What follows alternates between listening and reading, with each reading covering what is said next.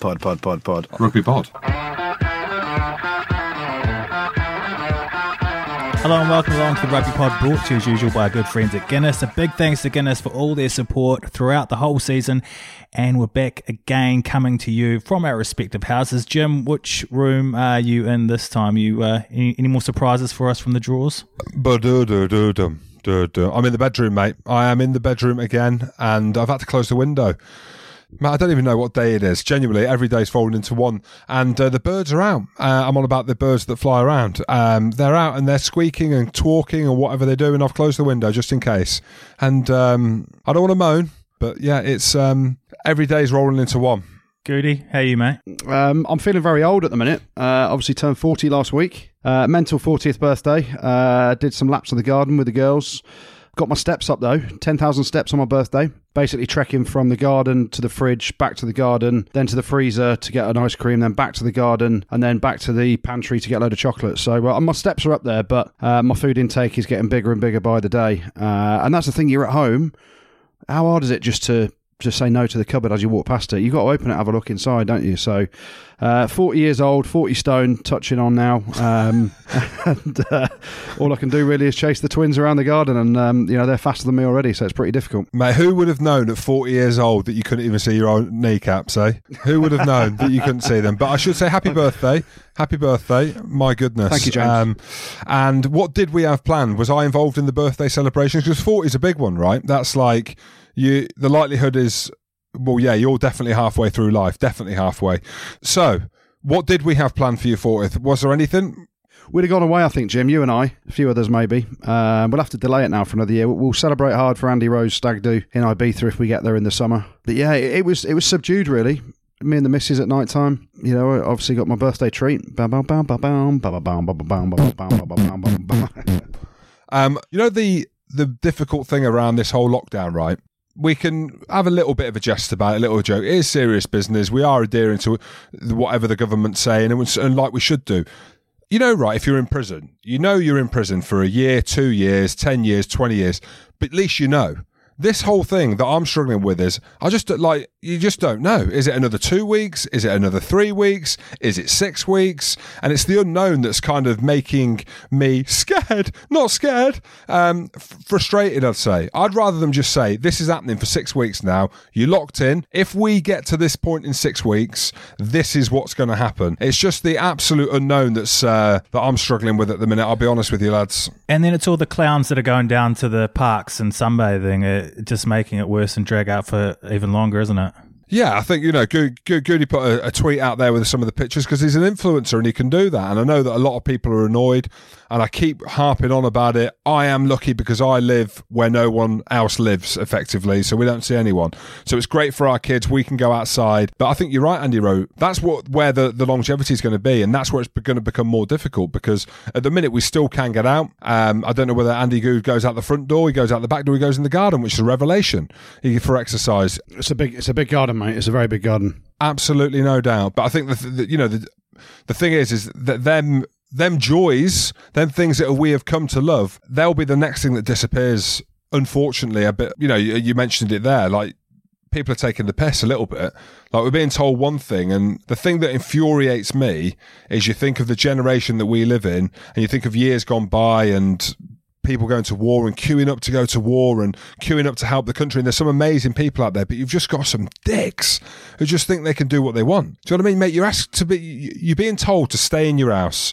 Okay. The shops are still open. The money side of the situation's been sorted. Maybe not up to the, the degree that you want it to be sorted, but at least there's something happening with that. There's going to be an end in sight. Just listen to what you're told. What is wrong with people? I just, it's bizarre, but that literally, it shows you the world that we live in for me, it just absolutely shows you the day and age that we live in right now. And it is, and that's the sad part of being alive now. oh, I know what you mean, Jim, because uh, in reality, that one word that a lot of people are missing is respect. The longer, this is what I can't understand, the longer people go out and defy what the government are saying, the longer this is going to be the case for us all being in lockdown. So, all the helmets out there, get out the parks, have a word with yourselves, because as Jim said, our forefathers are grandparents, our parents, to some degree, have, have fought in the war and have got us to the uh, have the freedom that we have now. Yet people are taking the piss. So fucking pack it in. They should, and we should also really give a big shout out to the NHS and not just the NHS. People are working on the front line. People are still working in the supermarkets and doing these jobs, which, let's be honest, are grossly underpaid. Like I don't want to I don't want to get all political here. I've spoken about the NHS before when the twins were born over in Oxford and, the job that they did. Uh, you know when they were born, especially at the beginning uh, when they were in intensive care. But I just think it's an ama- uh, amazing what they're doing, and I think the good things that can hopefully come out of this when we do come out of it, and I'm sure we will. We don't know when, and that's what I said. My point was at the beginning. But let's hope that they, them people who are working in them jobs in what is the front line uh, that are well rewarded and this doesn't happen again in terms of them being grossly underfunded, understaffed. So who would want to do that? That's the thing. You know, you think to yourself, who would want to work in that environment with no protective gear? You've got dicks out in the parks who don't give a shit still. Who'd want to do it? But loads of people still want to do it. People are still going to work. The NHS are still doing that. And I think, you know, tip of the slipper to them because they you talk about heroes in sport and that and I don't want to be jumping on the bandwagon these guys are heroes hashtag heroes. I don't do all of that stuff. My thing is just a realization and understanding to the millions of people listening to this podcast what a wonderful job and an acknowledgement of what these men and women do for very very little financial reward. Area Jim well said. So there's been a lot of games being rerun at the moment on, on various platforms, lads. Are there any uh, any games that from your past that you'd, you'd want to be replayed that haven't absolutely not. Absolutely not andy rowe. No way jose. The uh, the final saracens clermont was run the other night. There's no point me watching it because I only make an appearance on the 81st minute so um, i didn't want to watch that. But i tell you what I, th- I think when i'm looking for stuff to do and i'm quite busy and it is quite tedious at home with the kids but i did watch a rugby game at the weekend. It was oh did you? Yeah hashtag always edinburgh versus glasgow. I commentated on it. But th- look you know, if there's a way that we, I can't go back through the archives and improve on my on-field performances. I, just can't do that. It'd be embarrassing to even look at them back. Goody tweeted the the slip slash tackle slash ball rip that never happened on George North. Doesn't look great. I don't want to see them. So I'm listening to uh, back to some games in the archives, and uh, off the back of that, I am trying to get better in the field that I am in, which is a media mong mogul. And that's the thing, isn't it? Like I've said it quite a few times on here. I look back at some games and I think, oh no, please don't put that one on. I was so shit or whatever it was. And I, you know, I've retired now. I've been retired uh, coming up to four years. It is, um, which is a hugely long time. I think it's been a, at least one stone per year that I've put on post retirement. But I've always said that I look back on my career, and the further I go into retirement, the shitter I thought I was, whereas Jim's the other way around. He's retiring, and he, he was like top 10 second rows in the world and all this stuff. Now you've seen the evidence, Jim. You were, you were shit, weren't you?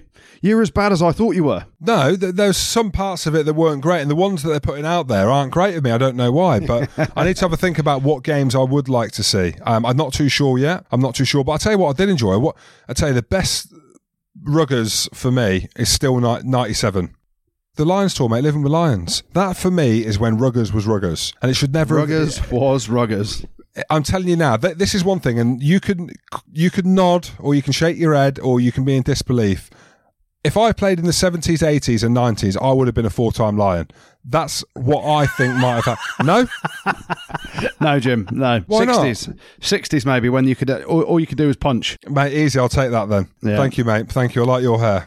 Yeah, thank you very much. But yeah, no, one game for me um, probably would be the first game at the Ricoh Arena. Uh, Wasps moving up to Coventry. Um, don't know if I've spoken about it before. Scored 33 points, got man of the match. You know, just one of those things just happened. You know, kicked everything. In fact, I missed one kick, I think. Is that the one where you got the triple or not? What do they call it? So you got the try, the conversion, and the penalty. Oh, no, you need four. The quadruple. Full, it's, it's, called a full house, Jim. It's called a full, full house. house. That's the um, one. That's the one. Yeah, no, I didn't get a drop goal, uh, but I broke the Premiership point scoring record, as we heard about last week on uh, our quiz. So humble. Have you ever got the uh, full house or not? Yeah, mate, quite a few times. Genuine, yeah, have you? Have you? Yeah, yeah, I have. Yeah, I have. James. All right. Yeah, of course you have. Yeah, I can't, I can't remember when, but I know I've got it. Well, there haven't been many games on this week, but uh, well, any games on this week, of course. But there's been still a bit of news floating around. The pay saga has uh, carried on since last week, and the latest is uh, uh, talking about clubs furloughing players. What are you guys' thoughts on that? yeah, look, it, having Freddie Burns on last week for me kind of changed my view a little bit on it. It's a real and it's a really unprecedented time. That ke- that name still keeps getting banded about, and I'm loving saying it, but it is.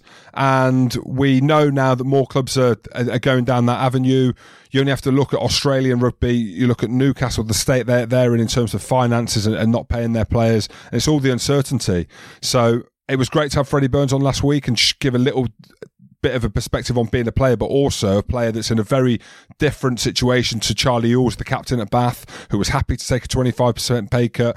But I tell you what, having the RPA look at it now and, and kind of being that governing body that is kind of looking after the players, looking at it from the club's point of view, the players, and looking at all the finances. It's just the unknown at the minute, but I just think that someone needs to take a hold and see what's fair. Because if you're at a club and you're taking 25% and you're hearing that other clubs are offering 25% or being asked to take 25%, they're not there'd be an air of frustration. Um, you know, if you're at a club as well where you're being asked to take 50%, we don't know the conversations that are going on. You're like, hang on, well, they're only taking 25%. So I, I don't know. I think Goody mentioned that maybe there needs to be a kind of set figure. And it's easy for us to sit here and say, "Oh yeah, just deduct them twenty five percent of their salary." Like, is isn't nice. It isn't nice for anyone. It's it's awful. Um, you know, but we are seeing, like I mentioned, the Kovskins and stuff like that. They ain't getting any money now. It's just it all depends how long it's going to go on for. But we are hearing that it's not sustainable. I'm hearing that if the season does not start again um, this year, then there's clubs that are going under, and the clubs will not be able to survive. So they need to look at something. And I think that's the big thing, really. When you look at it, you know, you've got players with frustration. Everyone wants all the money they've signed for, and you completely understand that from a player's perspective. But the reality of it is, and you know, I, I wrote in my column last week for Rugby Pass about the salary cap. The game has exploded into a bit of a financial issue where clubs can't afford what's going on, and this has brought it really into the limelight with the coronavirus. How clubs are teetering on the edge of potentially going bust if funds don't get paid through sponsors, if uh, they're not getting any matchday revenue, if players are demanding their full salaries. And I think the reality of it is, and I, you know, I've spoken to a few people around the game, clubs will just take 25% off the players and say to them further down the line, we can look at it. But to keep us alive right now, that's what we have to do. Um, and there is the issue of furloughing players. And, you know, you speak and you hear whispers around some clubs. Some clubs are furloughing players, and it's obviously, we know it's £2,500 uh, a month or 80%, whichever is lowest of your salary. So it's a max 2000 £1,500 that the government are going to pay. And then clubs have a decision do they want to top that up to 75% of the salary? Do they want to just leave it there for some players? There's loads of conversations going on behind closed doors that you can see the player side of it, you can see the club side of it, and you can actually see from our perspective as, as people in the media who can see how dangerous this is for the game. As Jim mentioned, the Australian uh, rugby union, they're talking about losing 120 million or something like that. If that's the case, they're gone there won't be a game then. So the reality of it is, and the stark reality is that everyone has to have a bit of leniency here. It's never nice to say a player needs to take a pay cut, but as we said, and I think I said it on the pod last week, I said it in my column for Rugby Pass, the game and the revenues haven't gone up in line with the wages, and to to claw some of that back and, and retain clubs'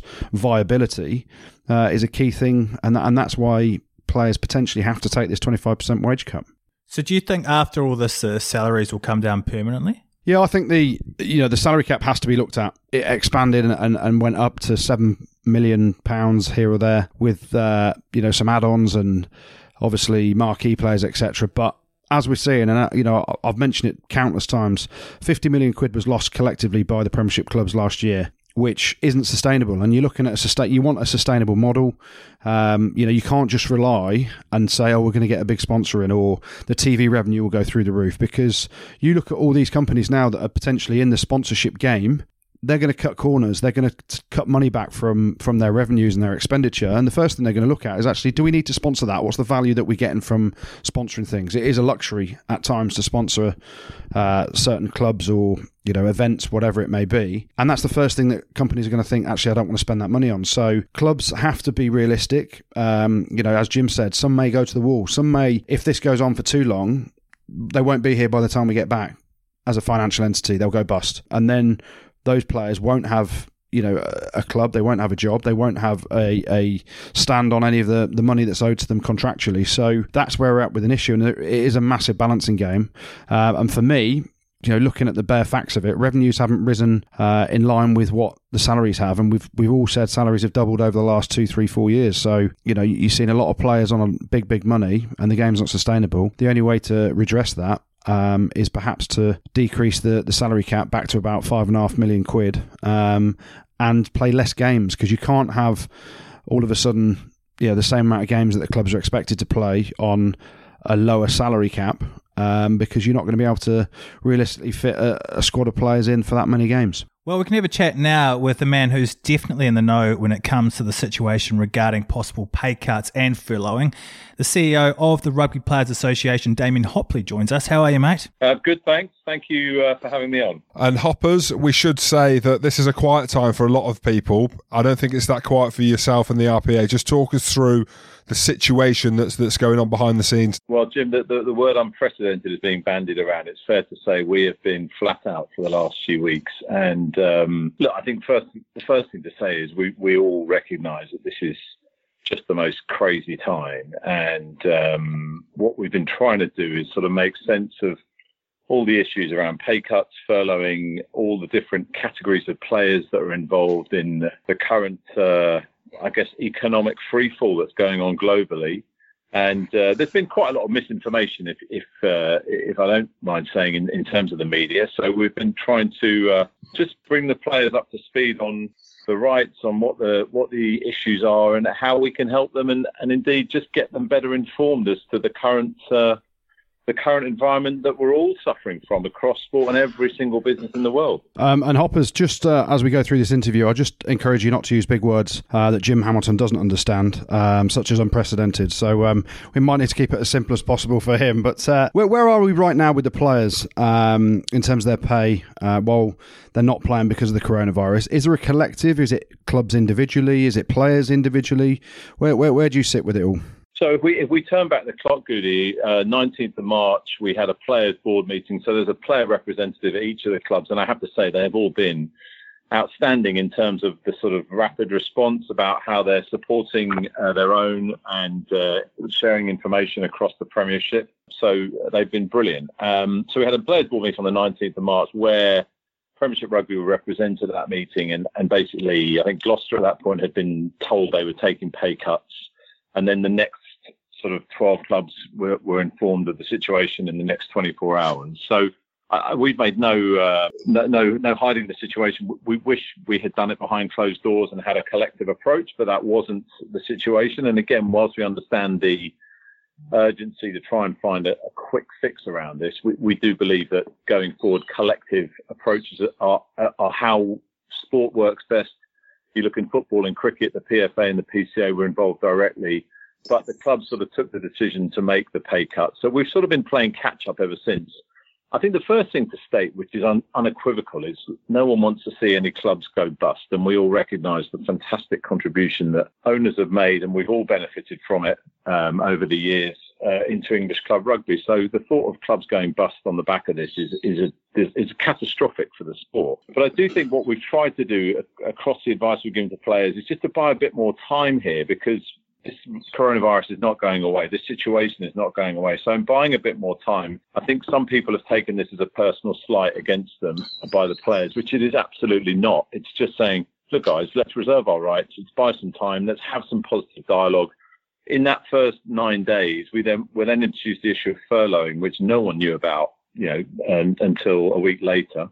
So we're all trying to get up to speed on that, what that means for the clubs. And again, anything that brings money into the club environment when there is no discernible income has to be a good thing in terms of survival. So a lot of it has been about education, just trying to make sure the players are, are fully up to speed on the situation and just trying to create positive dialogue because one of the key points we've made here, and, and players are accepting of cuts. I think it's really important to, to reinforce that. Players it's not deferment. It's not as they're talking about in other sports. This is actually no. We recognise there's no money coming in, so they, the, the players by and large are accepting of the cuts. It's not particularly pleasant, but we all recognise that everyone's got to play their part. So, so that's sort of where it is at the moment. And now we've got effectively 13 different uh, vehicles through the clubs that we're working with, the players are working with. And, and the bottom line is, Goody, that at the end of this, when rugby's back on, everyone's got to start working together again. So the last thing anyone wants to do now is burn bridges and get into all sorts of you know entrenched positions and, and fights because that's not really how it's not really going to serve anyone any purpose. So so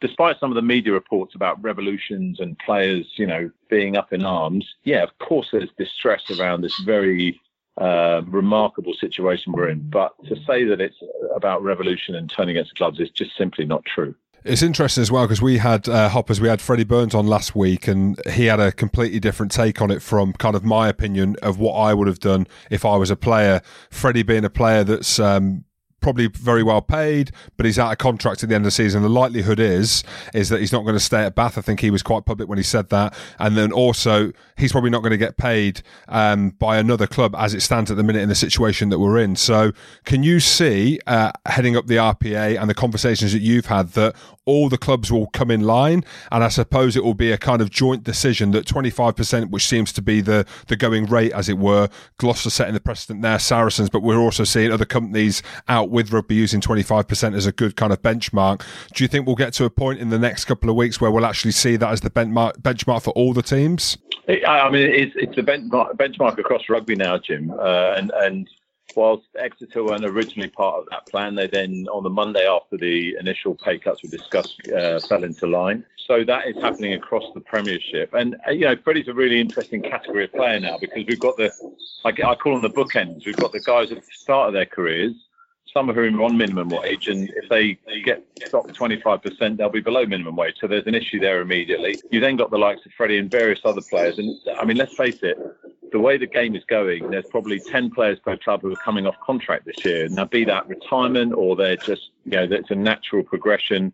So, um, one of the discussions we're having with the league is, okay, yeah, that, uh, how do we look after those players? And uh, I'll give you a clue. There aren't many people recruiting at the moment in the current environment. So, that's the other sort of stark reality for those players coming off contract. So, we're now entering into discussions with the league, with Premiership Rugby. We've got a conversation coming up later this week. And basically, we've detailed all of the issues that are coming out of all the clubs around, and, and probably the, the biggest one now is when will when will the league return? When will return to play happen? And you know, we, we no one can crystal ball that, and no one can understand what that looks like. But when will players go back to full pay? All, all these sorts of things. And, and I know you had Darren on recently, and he was talking about BT and how supportive they're being.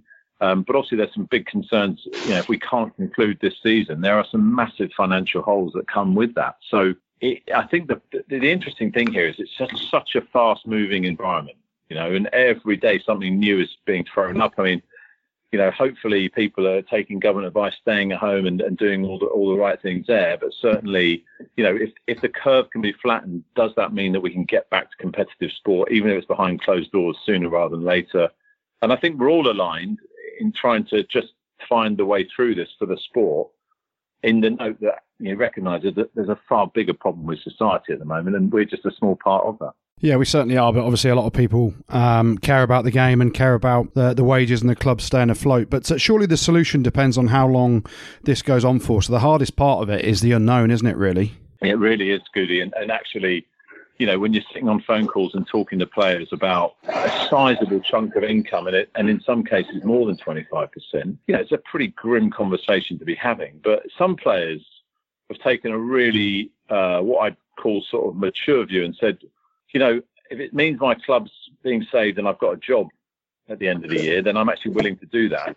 And I think that's been the really positive thing about, despite the initial shock and I guess you know, without we are where we are in terms of how this was all dealt with. But in terms of the initial shock to where we are now, I think we've made some good progress.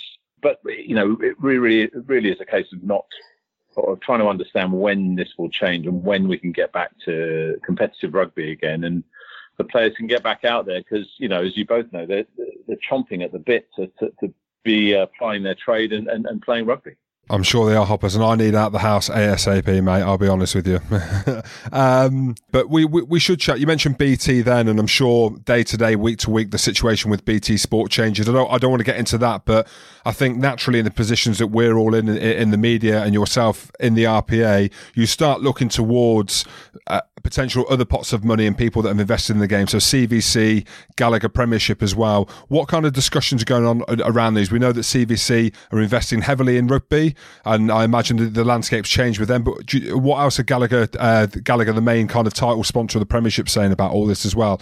Are they still looking to fund the rest of the season, even if, even if it doesn't carry on? Well, fun enough, I've got a call with Gallagher coming up later this week, but I think that Gallagher are a brilliant supporter of the Premiership. You know, they've really thrown themselves into it, and I, I think you know, in the absence of any concrete plans as to when, when this can all happen, and it's just quite hard to say, Jim, because um, you know, certainly, uh, and I, and I heard the conversation you had about CVC and, and, and potential investment there, and you know, the, the, the club owners themselves uh, all come from uh, substantial backgrounds, but they're all losing a lot of money in their other businesses as well as rugby. So I think at the moment it's, it's a case of, and furloughing came at a very good time. I know there's a lot of football clubs who are getting admonished for it, but certainly from a rugby perspective, it came at a very good time to try and help the clubs out. So I, I think there's there's a there's a really sort of macro issue here about is what does the future of the game look like? Will there be some you know significant changes around the season structure, how you know the game is funded, broadcast, media, all of these things that were sort of in the offing just before this all came to pass.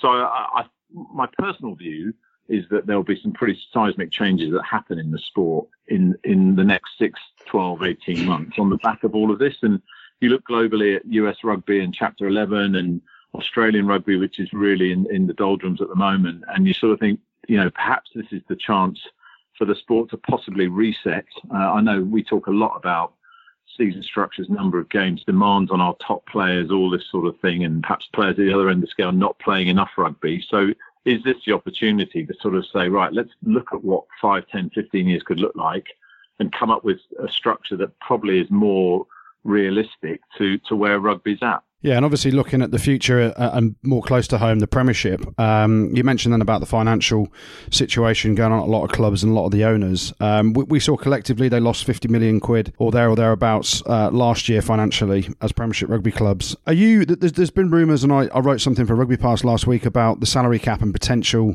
uh, looking at that being reduced to keep clubs afloat and in business as an idea. Um, where, where do you sit on that as the RPA? Well, look, you know, ultimately, you want the, the players to earn as much as they can whilst they can. You know, careers are getting shorter by the season. The, the pressures on players, both physical and mental, are growing year on year. I mean, so clearly, you want to optimise the players' income.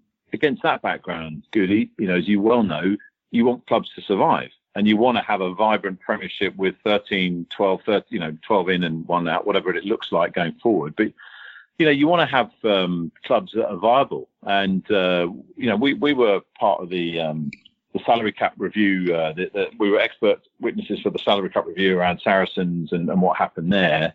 And, and in no way sort of having a crack at, at Saracens, but saying, you know, the, the, the role of the salary cap is integral to the competition integrity, but also to the sport being viable. And, uh, you know, I've no doubt that there are some people and certainly a number of players I've spoken to who suggest this might be an opportunity, shall we say, to uh, address some of the uh, ongoing commercial issues in the sport. Maybe that plays into the bigger picture piece I was just talking to. But, um, but you know, from our perspective, we want players to earn as much as they can whilst they can.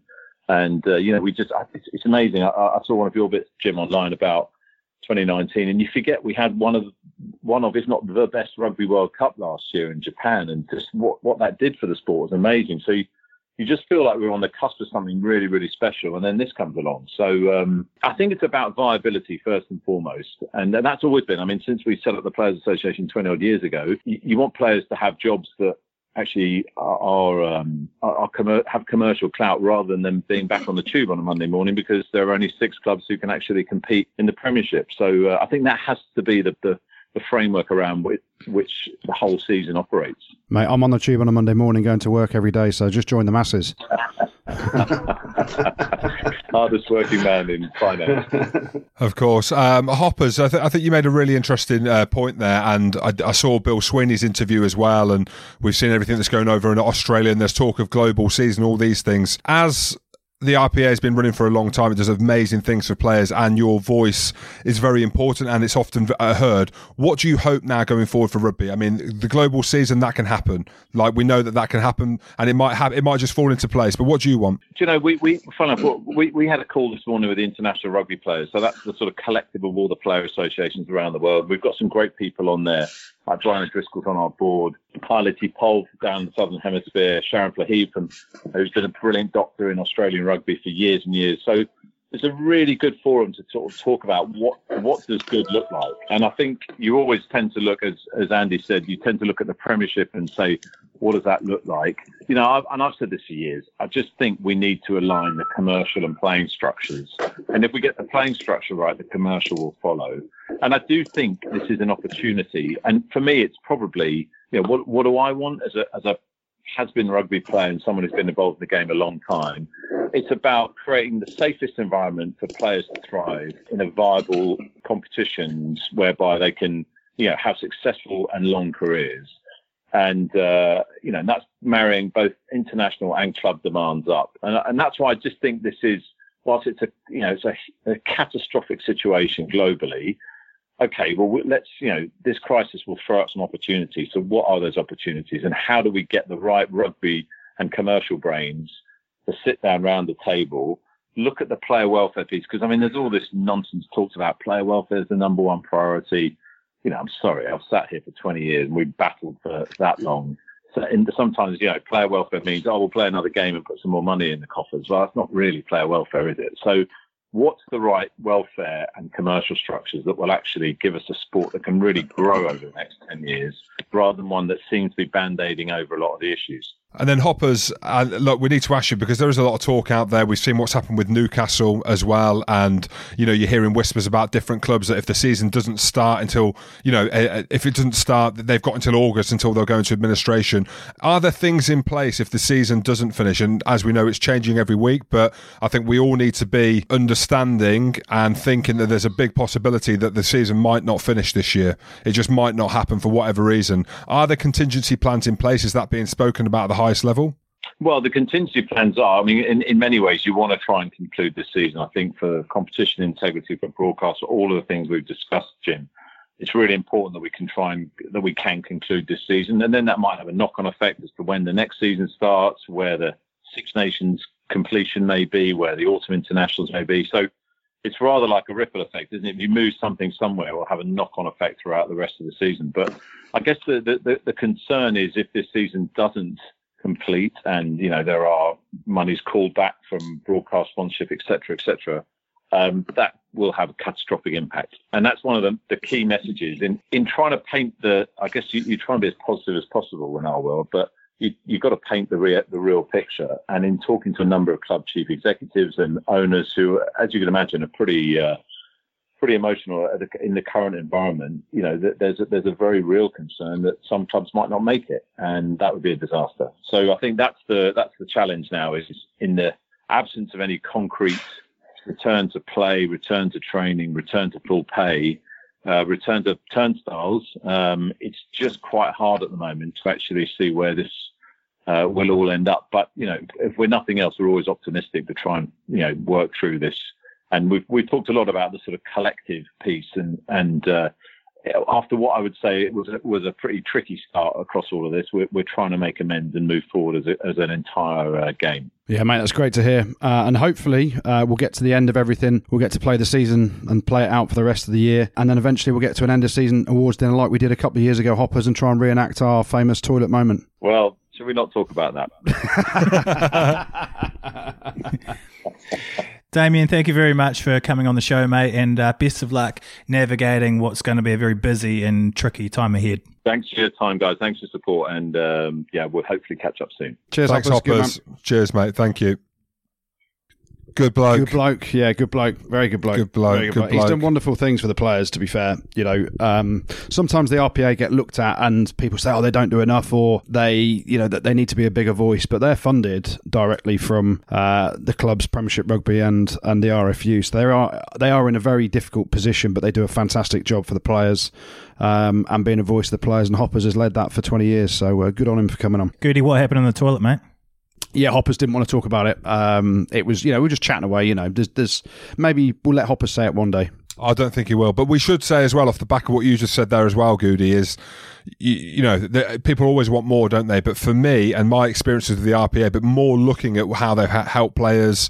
Uh, Fatia Loafers, obviously Michael, the recent one, um, Ed Jackson as well. There's an endless list of players, not just the ones that are glaringly obvious. Mental health's a big thing that they help with as well, and I think they do a fantastic job. I really, really do. And I think that if anyone can kind of migrate the the clubs through this and and the players. I think that Hoppers and his team can. So it's great to get him on. I think it's really important that we get to hear his voice because I'm hearing all sorts of whispers. We've seen what's happened with Newcastle. and there's talk of that they've got no money whatsoever, and I think it's really important to get someone who is in the know. He'll be bridging the gap between the players, the coaches, the overall clubs, the governing bodies. You know, you mentioned BT Sport there, the Gallagher Premiership, and I think it's massive that you got someone uh, that's looking after that. It's great, and they actually do a lot lot of unseen work as well that some of the players know about um, that they don't shout from the rooftops about themselves. So uh, yeah, Hoppers is doing a great job, as you said, Jim. Um, he gave me a lot of advice along the way, good advice throughout my career that helped me um, in times of, of hardship. So uh, yeah, the, the, RPA are a great bunch of people. They do great work, and uh, long may that continue. Man, I nearly took a job with the RPA.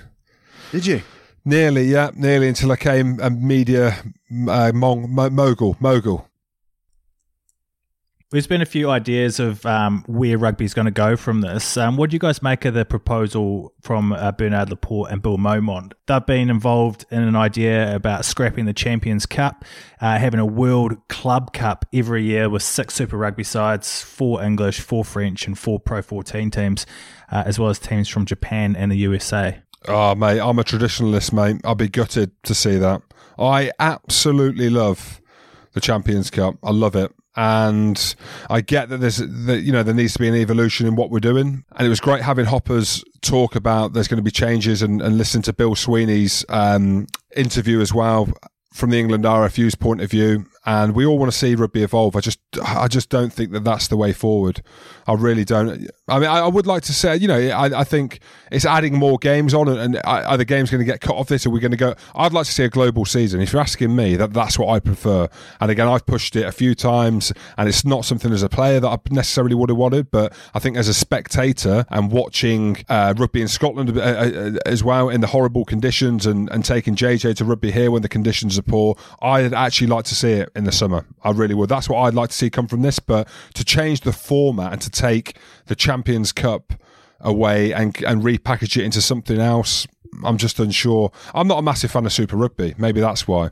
I do like some of the tries and stuff like that, but I don't think the product is the same as the Champions Cup. I think the Champions Cup is it's up there with the internationals. It's up there with the Guinness Six Nations. I think I completely agree with Jim there. The, global calendar and the global season is perhaps the way to look at things about making change and aligning everything that way. But I think the big issue with it's all very well Bernard Laporte, Bernard Dador, uh, and Bill Beaumont coming out and saying these things, but reality of it is you've got compare it to football. So the Champions League is the be all and end all, isn't it? Uh, and the Premier League, which, which, is where the most money is uh, driven through advertising, through uh, TV revenue, through sponsorship for the clubs. So you compare that to the World Club Cup in football. No one cares about it, do they? Does anyone care about that in football? Absolutely not. Liverpool were talking about sending the kids uh, at one point. Yes, they went and won it, but who cared about who Liverpool were playing in that competition um, in, in, football? So I think that would be the same thing for rugby. Um, you know, we're very tribal about our our own sort of uh, teams that we support and our own competitions that we're involved in. And the big issue with it is you look at Super Rugby, so you look at Australia, New Zealand, South Africa, and you look at the, the Guinness Pro 14,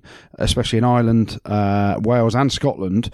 The unions run those clubs. So the, the the, the unions in New Zealand run the franchises. Same in Australia, same in South Africa, same in Ireland, um, and it's all aligned to play international rugby. The French and the English are owned separately to the RFU. They're owned by individual people, businessmen, um, or you know a collective bunch of people that own the club. So you're talking about two completely different things, and I just don't think it aligns. Um, you know, I, I, think it again it dilutes uh, what are some brilliant competitions by you know you get the Crusaders coming over against and playing against Exeter. You know, it'd be great in a one-off game, but in a tournament where you're getting rid of the Champions Cup and the beauty of playing that, I think it's completely ridiculous. So, uh, don't agree with it. Um, I do agree with looking at a global season. Uh, and making that something where we're all aligned, uh, which will make life uh, a lot easier moving forward further down the track. Um, but I think you definitely need your domestic competitions and the European Champions Cup is you know it's a brilliant competition having played in it and won it a few times it's it's something that every player enjoys and loves doing up here well, you guys seem to enjoy this last week, so we're going to do another quarantine quiz this week. Hell yeah. It's a mixture of rugby and general knowledge and is the best of five, uh, but we didn't come up with a forfeit uh, for the loser last week. So have you guys got any ideas, Jim? Anything? I think the winner overall can shave Andy Rowe's head. How about that, Jim? I don't know if I'm up for that. And his eyebrows. And my eyebrows. With Beck's uh, razor. Was it Beck's razor last week? Was, uh, was it a razor? Was it? Oh, I, I don't know. It was, it was, no, it was a weapon. I don't know. What's the forfeit, lads? Why don't we? Hundred pound a week. We could be in lockdown for a few months, so it could get quite expensive for yourself, Andrew. Um, Hundred pound a week donation to the NHS. So I'm on hundred pound now because I lost last week. You're on zero. Yeah. and it's up to you if you feel like donating. You can. I mean, if it gets out of if it gets to forty grand or something by the end of all this, then you might want to donate. But yeah, let's do that. Hundred quid a week. I'm with you. Okay, cool. So I- I'm hundred quid in the pot so far. All right. So, first question best of five. Who has started more premiership games in the second row than anyone else? Goodey. Goodey, what's the answer? Stephen Borthwick. That is correct. Thank you very much. Thank you very much. I mean, I did replace Steve Borthwick. If that gives me any bonus points or not? no, no bonus points for that. no. Jim, Okay. Well done. okay. Question number two What is the capital of Zimbabwe? Goodey. Is it Harare? Harare. Harare? No, he said. No, he said Harare. You can't. You can't say Harare. Harare, Harare. You know what I meant, Jim. Thank you That's- very much. that's- Goodey. No, that's also a cricket question. I don't follow cricket. All right, so that's a bit harsh. It's geography, mate. Geography. Yeah, but yeah, cricket the same. You know, Zimbabwe and all that. We were here last week. You were 2 0 two nil down at the start, and uh, it's, it's time for a comeback now, Jim. Right, hit me, How many times did Jim captain Gloucester in the Premiership? Closest wins. Jim. Yes, Jim. What's the answer? Well, Goodey can go first if he wants. you said you said your name, so off you go, Jim. I'm gonna go sixteen. Sixteen. You captain Gloucester. You saying you captain Gloucester sixteen times in the Premiership? Right. Hold on. In fact, I'm gonna change. Eighteen. Eighteen. I'm gonna go. Yeah, we'll allow that change. How many? Uh, how many seasons did you captain Gloucester for, Jim? I'm not telling you. I, I'm not. I'm not telling you, mate. Do, do it based on that, really. I'll go one less. Then I'll go seventeen. So the correct answer is 12. Oh, so that's another Oh, win for my Goodey. That's three goodness. three nil. My word. Get in there. We'll we'll play the last two, mate. Just out of you know, just the, the comfort of our seats, and the, the, the millions of listeners can get into it. Well, but I'll, I'll I'll see if I can whitewash Jim now. Come on then. go on then. Let's see. Only one player has a higher win percentage as Gloucester skipper than Jim, of those who captain them more than once in the Prem. Who is it? So only one player had a better win percentage than Jim Hamilton, who's captained the team more than once. Wow. Jim. I'm going to go James Simpson Daniel. It's incorrect, Jim. Oh, hold on then, hold on then. So uh, it's someone that hasn't captained it that much, and I'm going to go with Andy Hazell. I was going to go for him as well next time round. It's also incorrect. Oh, okay. The answer is C- can we get a hint and then we can might be able to get it? Jim, Jim? is it is it the commander Nick Wood? it is No. not Nick Wood. it's a prop. Hold on, a prop at Gloucester. Goodey, Yes, Goodey. Tony Windo. It is Oh, not Tony Windo. is it Carlos Nieto? it is not. It's not. Well, Phil I mean, who else? Who else is there? Trevor Woodman, Phil Vickery. Phil Vickery. Phil Vickery. It is Phil Vickery. No, no, mate, you oh, can't. Oh, that's 4 0. That's 4 0, Oh, Jim. Let's go for the mate, one. I'm- Pants I'm down. being If it's mugged 5 0, here. it's a naked run. If it's five, if, it's it, 5-0. no, if it's five, then it's an extra hundred. That's how confident I am of this one. Okay, there you go. The final question Where in the world would you expect to find a car with the vehicle registration code V? Jim, Yes, Jim. Venezuela, It is not Venezuela. Iceland. You can't keep just guessing. Do we get a bo- Do we get a bonus question if Goodey doesn't get it right? Vietnam. I've, I know. I've just just remembered. Vatican. Jim, did you What? Google that? He did, yeah. You were on your I did. phone. Of course he did. That's I an did. extra Of course he hundred. did. That's an extra hundred, course hundred, he did. Mate, honesty, mate. Honesty is the best policy. I've been mugged here. Put a fifth question in so I can see if I can properly 5 0 him for an extra 100 quid. In what year did Friends first air on TV? Jim, 94. Boom, got it. Thank you very much, sir. Well done, Jim. You lost 4 1 or 5 0, technically. I, I got the most important one, though, Andrew, which is Friends. All right, shall we go on to uh, the new feature? Well, it's been around for a couple of weeks now. Jim will solve it. Well, off the back of the quiz, why not? Jim's will solve it, or also known as Jim will solve it. So, Jim will solve it, as we know. I get a riddle, and because I'm so smart and I'm multilingual, I will solve it. Riddle me this, riddle me that. Peel back. Okay. When you need me, you throw me away. But when you're done with me, you bring me back. What am I? when you need me, you throw me away. But when you're done with me, you bring me back. What am I?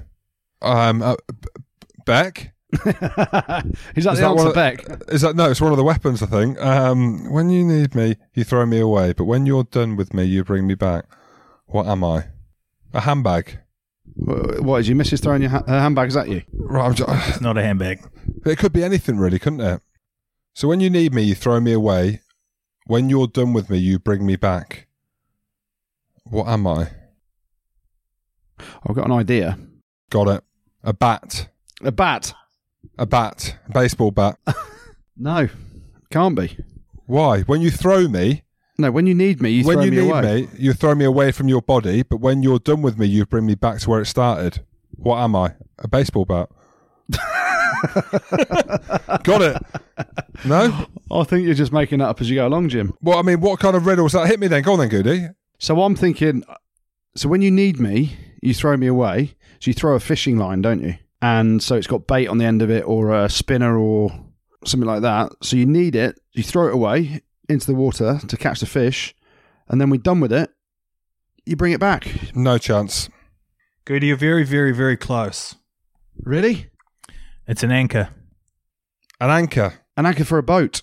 That's right, Goodey. Well done. Ah, oh, yes. Oh, yeah, yeah, That's it. Give him that one. Yes. Give him that one as well then. Yeah, yeah. I was, clo- I was close then, wasn't I? Have I actually solved one of these riddles?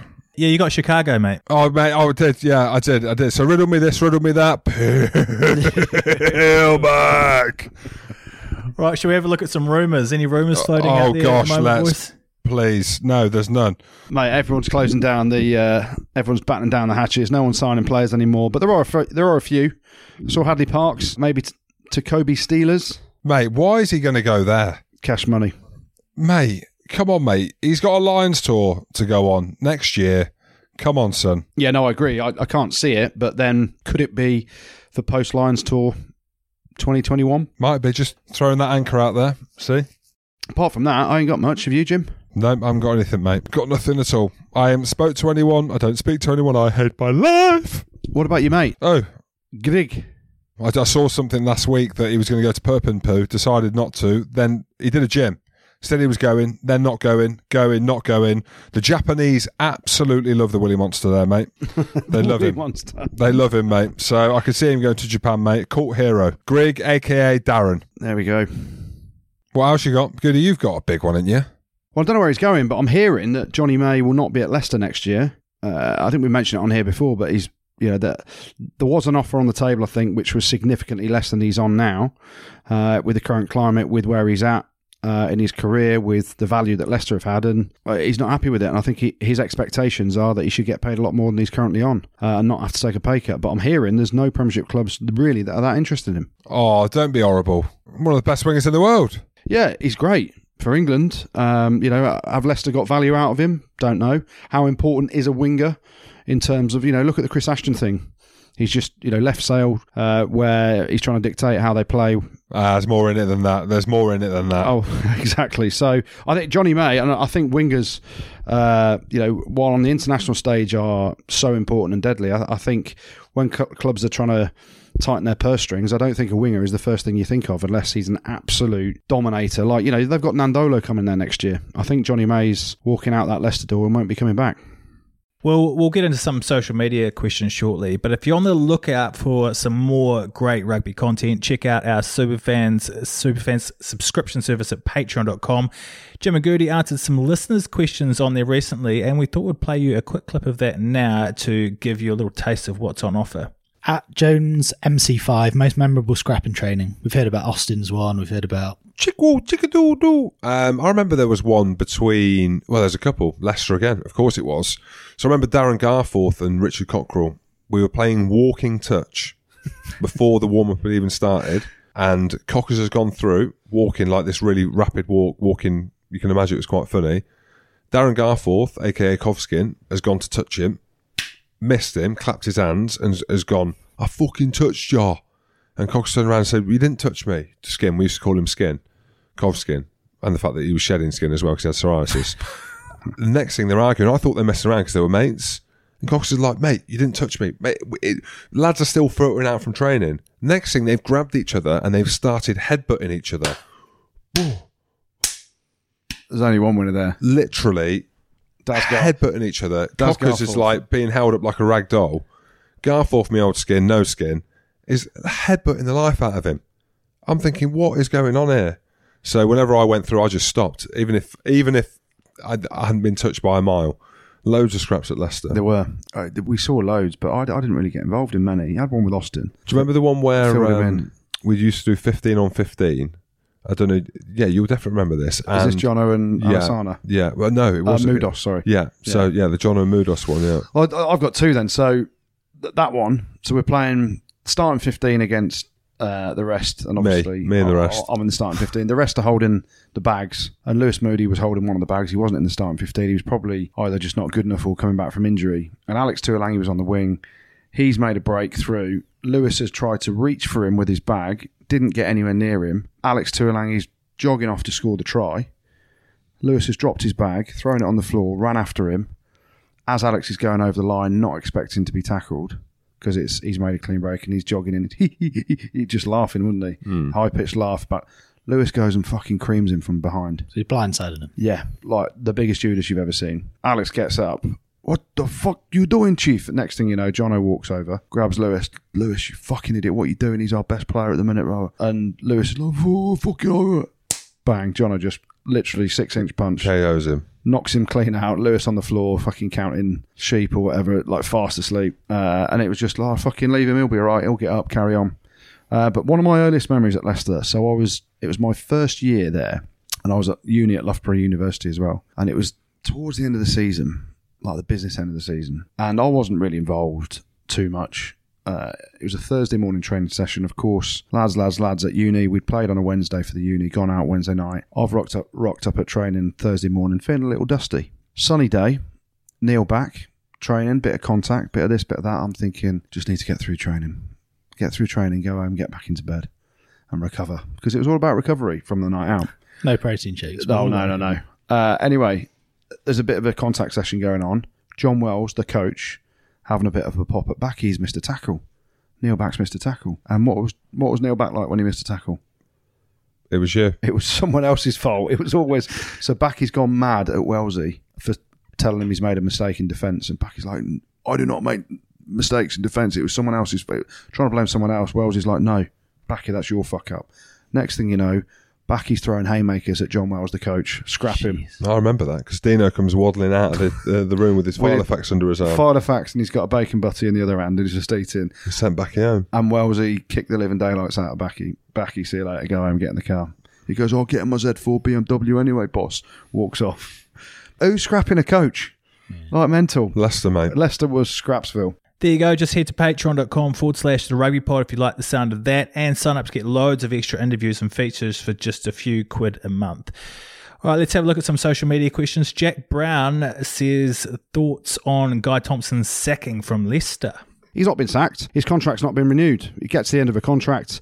Uh, obviously, he signed a, a, decent deal for him. He took a pay rise to go to Leicester from Wasps, um, from what Wasps are offering him. And then I don't think Leicester have seen the value for him either. Uh, and they're looking at the back row options. They've got some quality young players coming through. So, unfortunately for Guy Thompson at the minute, his age profile, he's been injured, he's got a neck injury. Leicester have said they're not going to renew his contract. Um, that's business, unfortunately. So, for people to say he's been sacked uh, is a bit of um, is a bit of fake news. I can't believe they're not keeping him. Genuinely. I think he's on quite a bit of cash. Still, he's it, look out of Leicester for me. He's been one one of the best players in the pack. I can't believe they. I can't believe they're letting him go.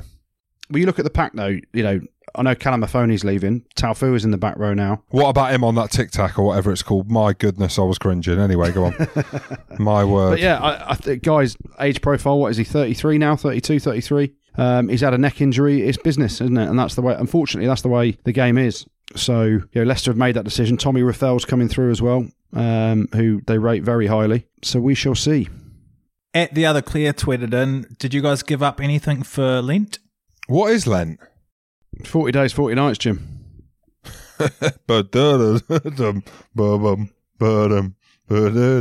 No. I did. What? Uh, exercise.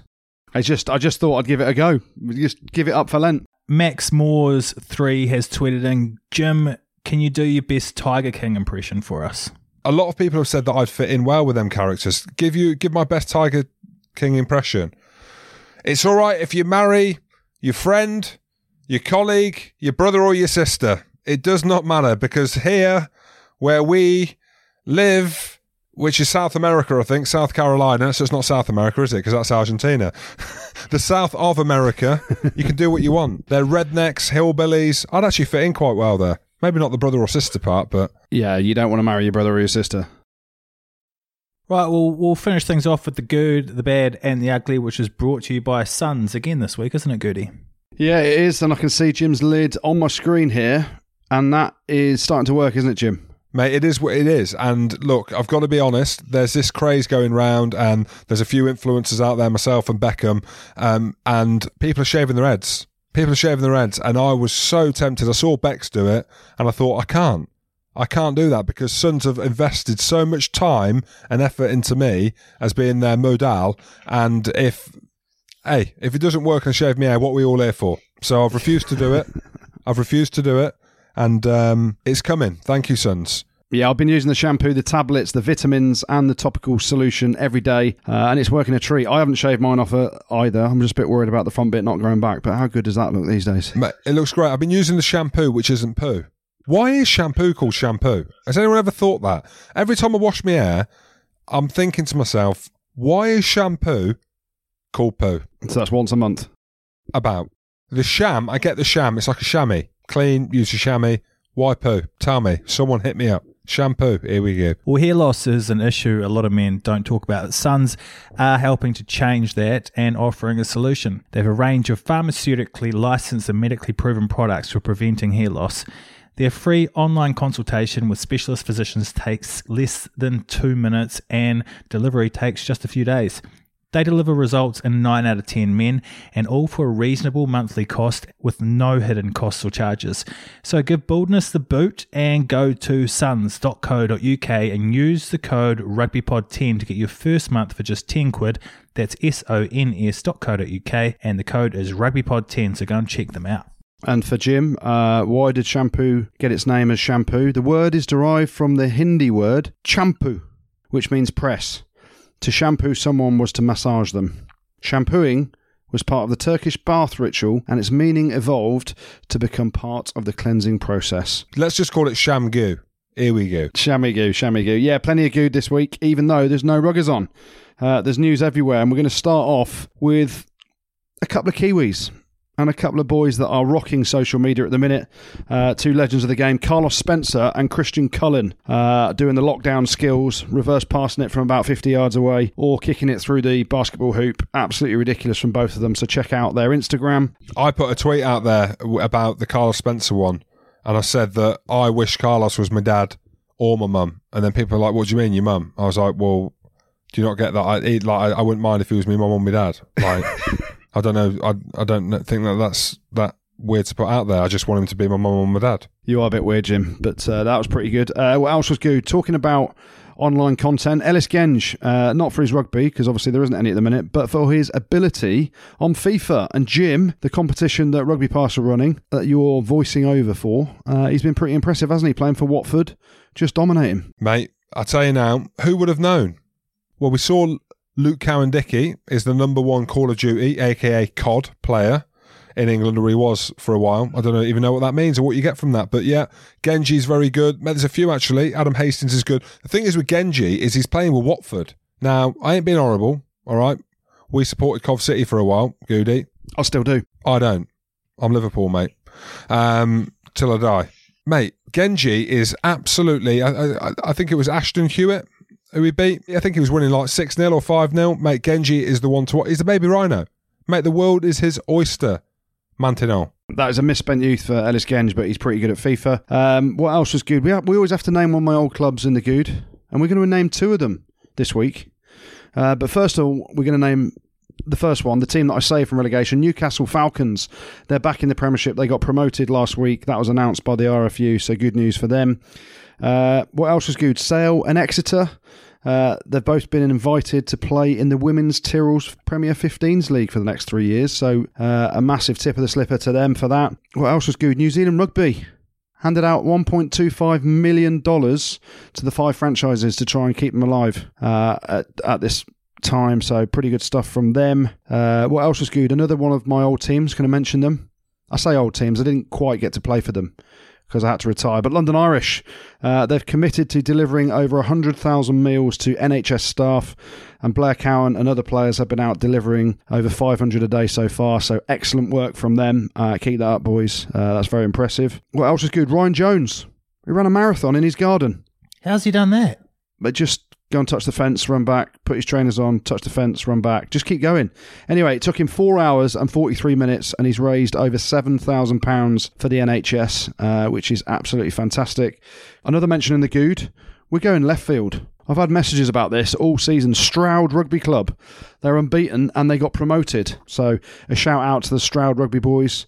Uh, but finally, the good this week goes to an individual, a very impressive individual. Maxime Mbanda, the Italy and Zebre back rower, uh, volunteered for Italy's Yellow Cross charity, driving patients with coronavirus to hospitals and medical centres. So, uh, some outstanding work. The rugby community is getting behind a lot of initiatives, uh, but he's right at the forefront of it in Italy. So, uh, awesome work from Maxime Mbanda. The bad, plenty of bad actually. we're going to start off in New Zealand, Andy Rowe. Oh no! The bloody Crusaders players all training together. I say all. There's about ten of them training together in the park. Um, not really following, not following the lockdown guidelines, not following social distancing. Um, and the Crusaders have had to come out and apologise. It's just ridiculous. Just follow what the government says in each individual country. Um, so they get a rap on the knuckles for that. Uh, what else is bad? USA Rugby filed for bankruptcy. Yeah, I think they've been struggling financially for, for quite some time, but the coronavirus has really been the straw that broke the camel's back, Jim. I get it. Um, what else was bad? Australian rugby as well. In a hell of a mess. And Raelene Castle uh, could go as CEO. Um, she's it's been pretty tough for her, actually. The whole Israel Folau saga that she was part of. They lost $10 million last year, uh, and they're predicting losing $120 million uh, if the season doesn't start up and play through. Um, so they could be in a bit of trouble. And there's a bit of a coup for her job. People want her out, and they want Phil Kearns in there, the commentator for Sky. So watch this space. Well, that doesn't fully get the bad this week. The bad goes to Semi Kunatani. He's one of my favourite players, Semi is. Semi Kunatani, one of my favourite players, but he's been arrested in Fiji for breaking the self isolation rules. He returned to Fiji and was supposed to self isolate for 14 days. So, um, real shame, Semi Kunatani. Stay at home, son. Me old Semi. Take your Semi home, have a Semi at home, and stay at home, Semi. So, the bad this week goes to one of my favourite players, Semi Kunatani. Uh, and the ugly, well, the ugly, there isn't too much ugly, but there is one thing that could turn out to be quite ugly. And I shouldn't probably joke about it with the financial situation that's going on, but it can't be a good look. There's some championship rugby players that have been putting pictures of their pieces on OnlyFans websites and making money out of it. Where? Where? where where's this? It's well, it was a website called OnlyFans, I think. Um, OnlyFans. Yeah, and there's some. Back, um, download OnlyFans. OnlyFans. now. I'm on it. Yeah, so uh, a few of the Championship Rugby boys apparently have been selling pictures of their private parts for money, and it's not what we should see from rugby players, really. Posting. Oh no, no, sorry. some- Yeah, it's really bad. We shouldn't say that. We shouldn't say Yeah, that. Beck, bad. So uh, delete it. Banana, banana. That's code. That's code in our house for not do it. Don't do it. There we go. So uh, the ugly this week goes to those Championship Rugby players that have been on OnlyFans website posting pictures of themselves to make money of their private parts, and I bet you there wasn't a bush in sight, Jim. I'll tell you what. I won't be doing that. I'll be honest. At the lo- especially at this lockdown moment. I, actually, how much are they getting? Shall I post your picture, Jim? I could just bring it. No, up now for the please don't, on mate. there. Oh, Please okay, don't. Okay. They go viral. Thanks, Goodey. And you've got a couple of shout outs to finish off with, haven't you, Jim? Yeah, we have Andy Rowe, and it's a sad one. Uh, we've got a, a big shout out to Howie because Tommy Brooks, who's one of his best mates, has been in touch and says that Howie sadly lost his dad, Pete, to cancer at the weekend. So he wants to reach out, put an arm around him, his oldest mate, but obviously he can't do that at the minute with all the social distancing and the isolation that we're in at the minute. So big shout out. Pete was a, a huge rugby fan, a true champion of the core values of rugby, and a committed Cherry and Whites fan, spending many a Saturday afternoon with Howie cheering on from the shed. But most importantly, he was a great man, and Howie embodies everything that Pete stood for. He says he knows Howie will be listening and that all the lads are thinking of him and his family at this difficult time. And he says they're sure to give his old man a proper send off once this is all over. So big shout out to you, and we are thinking of you all. Yeah, shout out, Howie. Uh, I've got a couple as well. Uh, first one, and they probably shouldn't be listening to this podcast, but it's uh, the Lincoln under 14s and under 15s. Lincoln Rugby Club, uh, the players have decided to shave their heads in the aim of raising money for the NHS. Um, their website is uk.virginmoneygiving.com forward slash LRFCU numbers 1415. So big shout out to the Lincoln Rugby under 14s and 15s raising some money for that. Uh, and also, the Dursley Stags are taking part in a sponsored head shave to raise money for the NHS as well. Um, they've got teammates, club, family, and friends who are all working for the NHS. They want to try and raise as much money as possible. Uh, so big shout out to them. Their website where you can go and donate is justgiving.com forward slash fundraising forward slash Josh dash Bailey 5. So a uh, big shout out to the Dursley RFC boys and the Lincoln under 14s and under 15s for shaving their heads and raising money for our beloved NHS. Thanks, Gertie. Thanks, Jim. Thank you very much for listening as well. We really appreciate everyone who subscribes, follows us on Twitter, and checks out our Superfans monthly subscription service at patreon.com forward slash the rugby pod. Rugby pod. Pod, pod, pod.